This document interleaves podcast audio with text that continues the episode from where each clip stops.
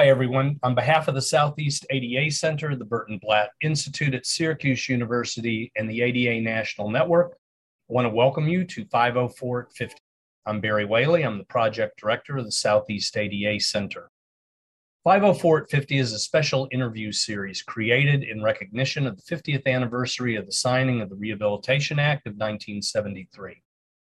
In our series, we speak with leaders of the disability rights movement who advance the cause of equal rights through their tireless work.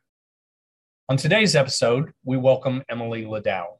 Ms. Ladau is a passionate disability rights activist, writer, storyteller, digital communications consultant whose career began at the age of 10 when she appeared on several episodes of Sesame Street to educate kids about life with physical disability.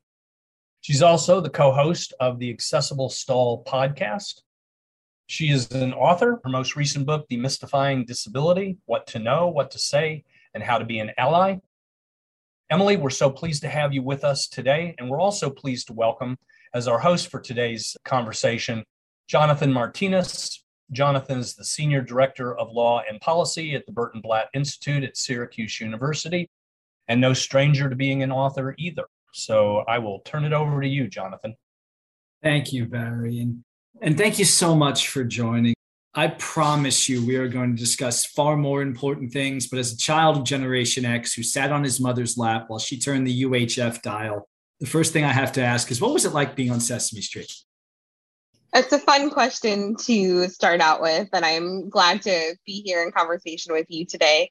And being on Sesame Street was something that I think I have recognized the power of more so in hindsight than I did at the time because I was only 10 years old. And in those moments, I knew that there was power in being able to share my story and in being the disability representation that I had wanted to see in the books that I was reading, in the TV that I was watching. And that was an incredibly powerful thing. But looking back on it, I realized that it was a launching pad for me to feel like my story mattered, to feel like my story could make a difference. And that's not something that I take lightly or for granted. And sure, it was fun to hang out with Elmo and Big Bird and Oscar and, you know, just feel like a part of the neighborhood. But really, what it comes down to is that disabled people absolutely belong in the neighborhood. They're absolutely a part of all of our communities. And so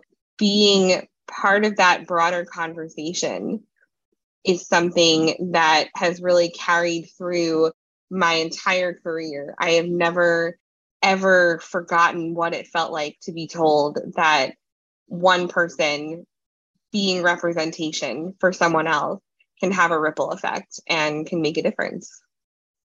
Thank you for that. I really like what you said about representation and ripple effects. How did you build on that, that desire to create those ripples to become such a prominent disability rights advocate?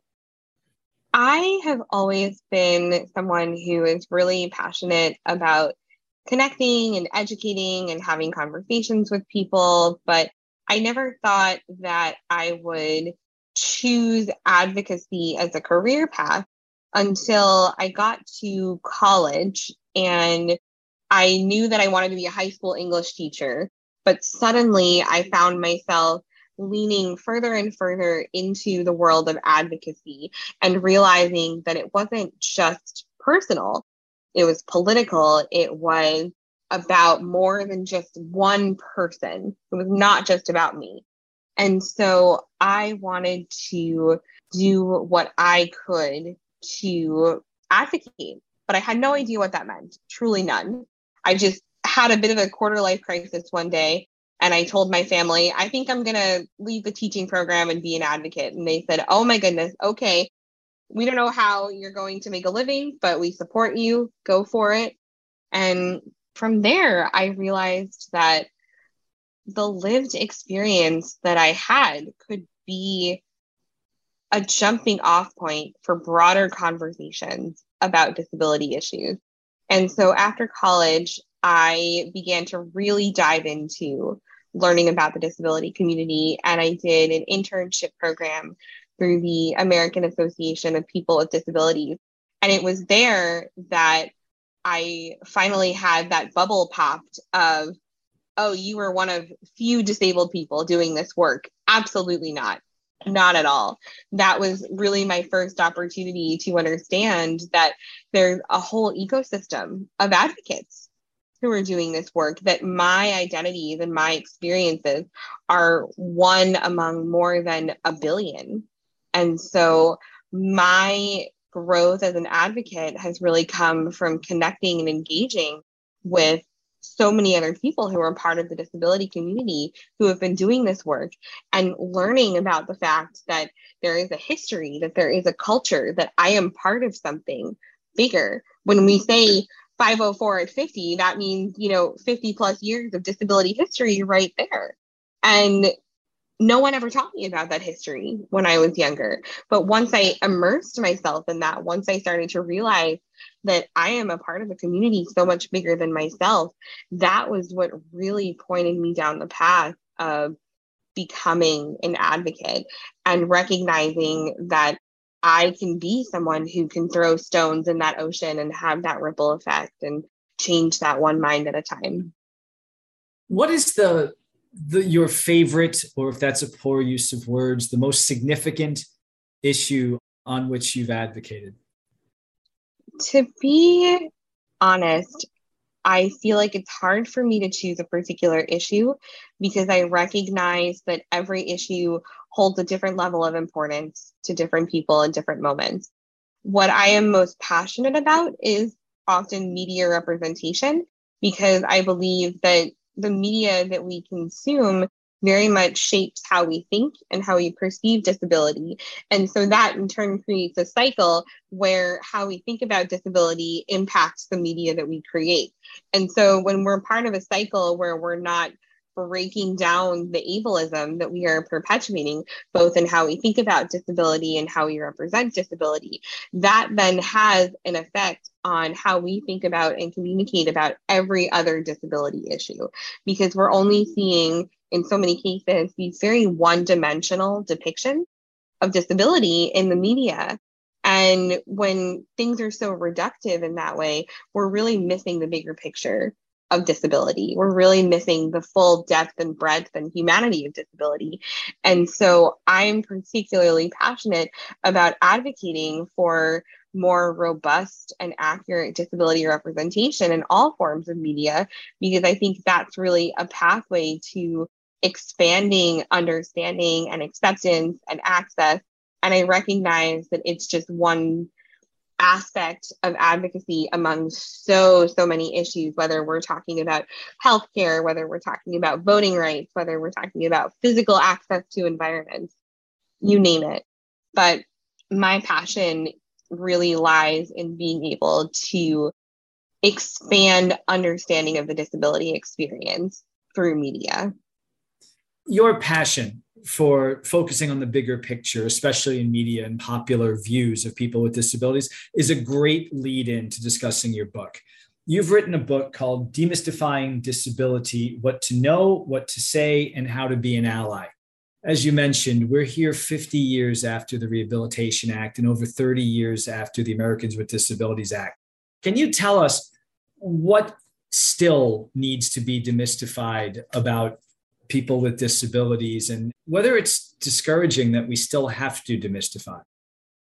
I certainly can understand how it might feel discouraging when the disability community has been fighting and fighting and continuing to fight, and changes have been made, and yet we're still here having basic conversations about disability. But I think so much of that stems from a fear of the unknown and an uncertainty because we don't learn about disability in school curricula. We don't talk about disability as the world's largest minority. We don't think about disability as anything more than a niche issue if we think about it at all. And the lenses that we look at it through are so often pity and charity and helplessness and we don't stop to talk about disability as just a natural part of the human experience.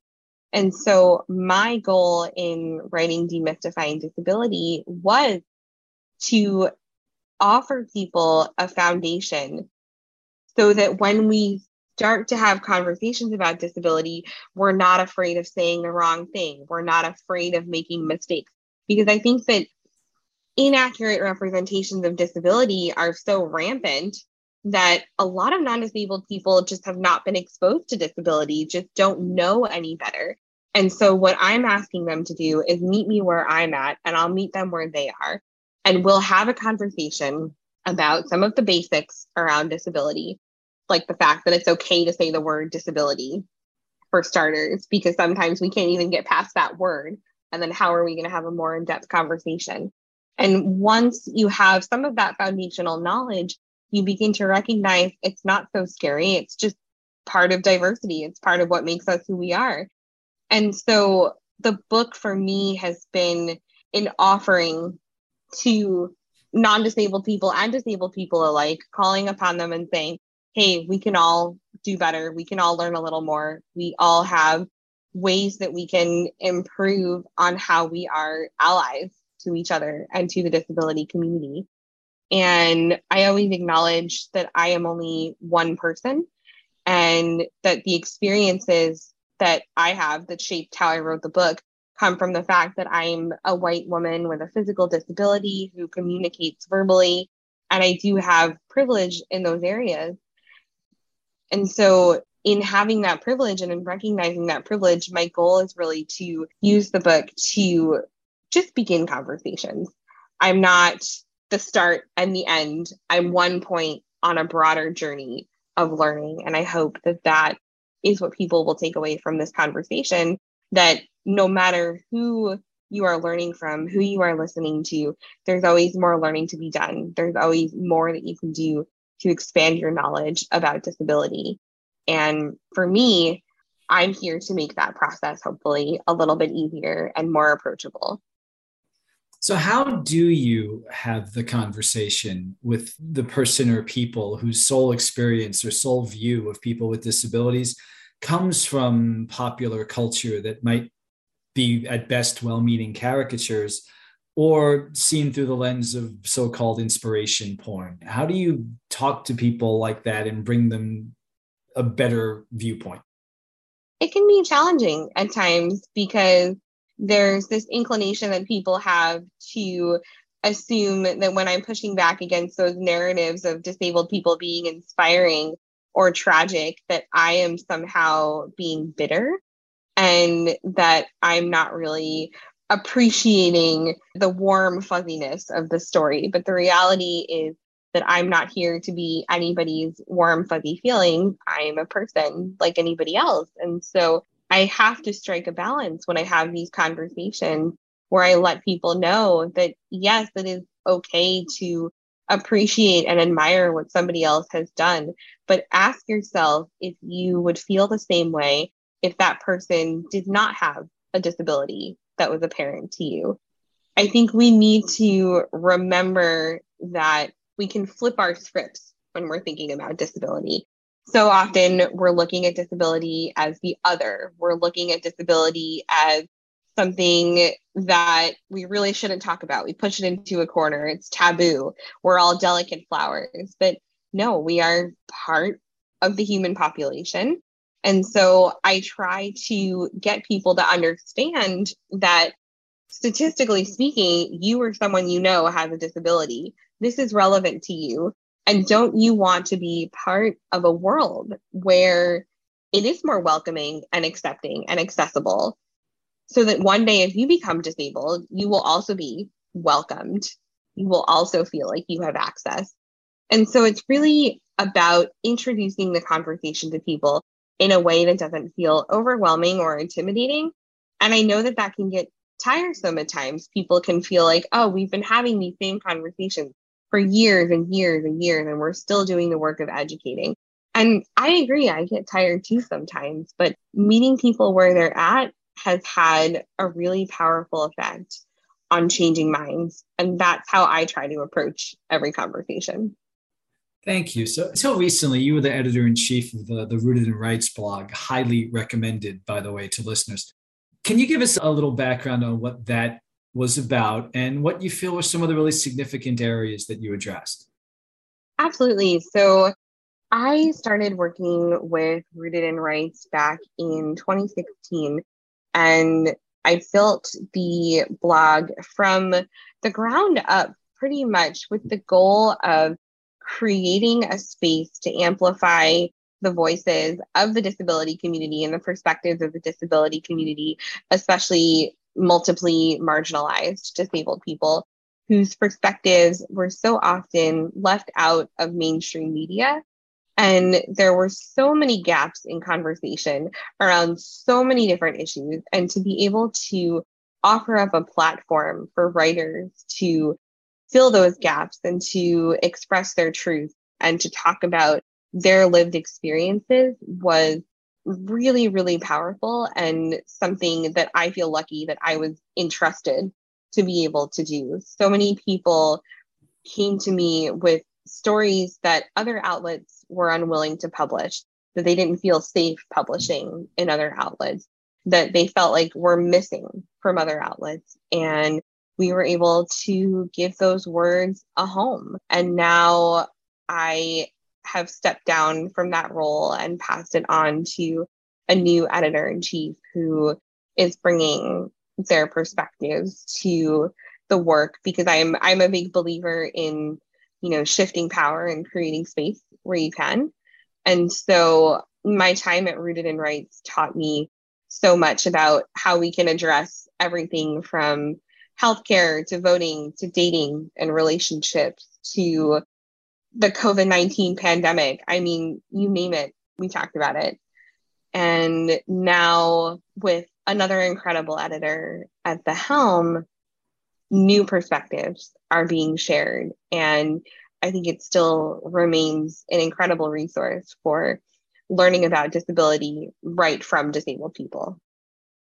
Thank you. You also now co host the podcast, The Accessible Stall, also very highly recommended if you haven't checked it out. What are some of the focuses you've had on the podcast and what are some of the issues you've addressed there?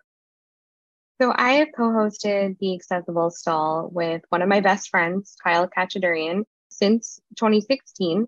And our goal in creating the podcast was quite simply to keep it real about disability. And at the time, there was not a ton of disability representation in the podcast space. And over the past few years, we have seen it grow and grow. And it's really been an incredible thing to witness. But we felt like there was a gap there, and we wanted to be a part of the efforts to fill that gap and just to have conversations about what it's like to be to disabled people in the world and what it's like to navigate the world as disabled people. And so we've talked about everything from environmental issues to media representation to physical pain, how we're feeling in our bodies, what it's like to be out and about with a disability. I mean, over the years, it's just been a place to have those conversations and to hopefully help other people feel seen and less alone, and also to educate along the way.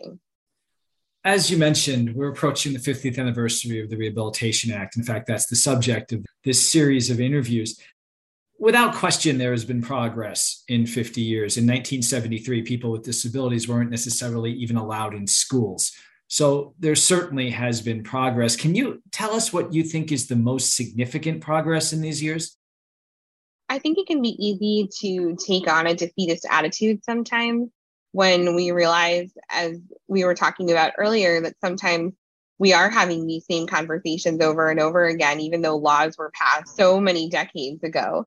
But I also feel like the progress is in the fact that I am here having this conversation with you right now, in the fact that we are creating and continuing to create our own culture. We are continuing to document our own history. It's true that there have been legal improvements and there's also much room to grow. It's true that despite the fact that we have these protections in place, there are still so many violations of those protections.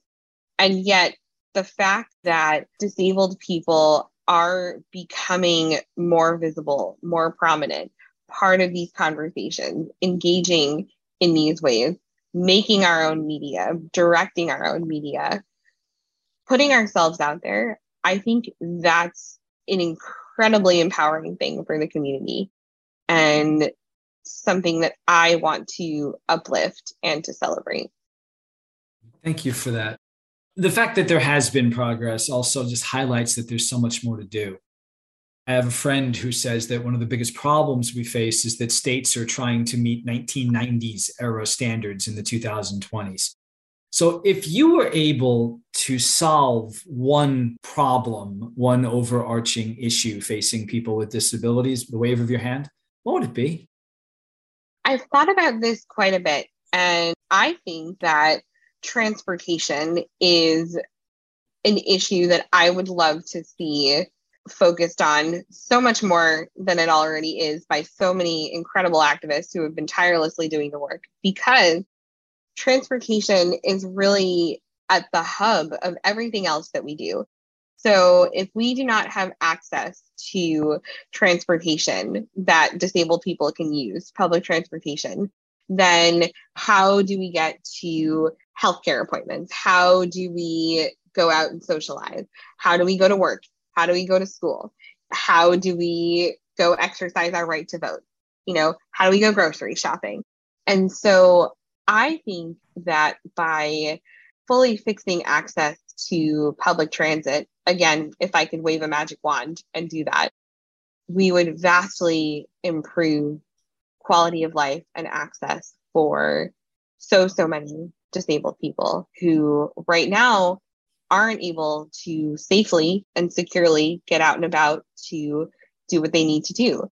And in recognition of the fact that we have such an accessible public transportation system, and also that it's not safe for people to go places right now necessarily because of the ongoing pandemic, I would also add to that. I know you said one issue, but if I can add just one more, I would say creating more virtual access, more hybrid options enabling people to access telehealth, to go to school virtually, to work remotely, to attend events on Zoom. Focusing on solutions that are practical in the face of the fact that we still need a transportation infrastructure overhaul. And right now, it may be a little bit easier to create access in the virtual world. Thank you. And I cannot agree more. I often say that there's a difference between community integration and community inclusion. One is where you live, and one is how you live. So, thank you so much for being an advocate and for using your voice and your platform to advocate for how people should live. And with that, and with again my thanks, I'll turn it back to you, Barry.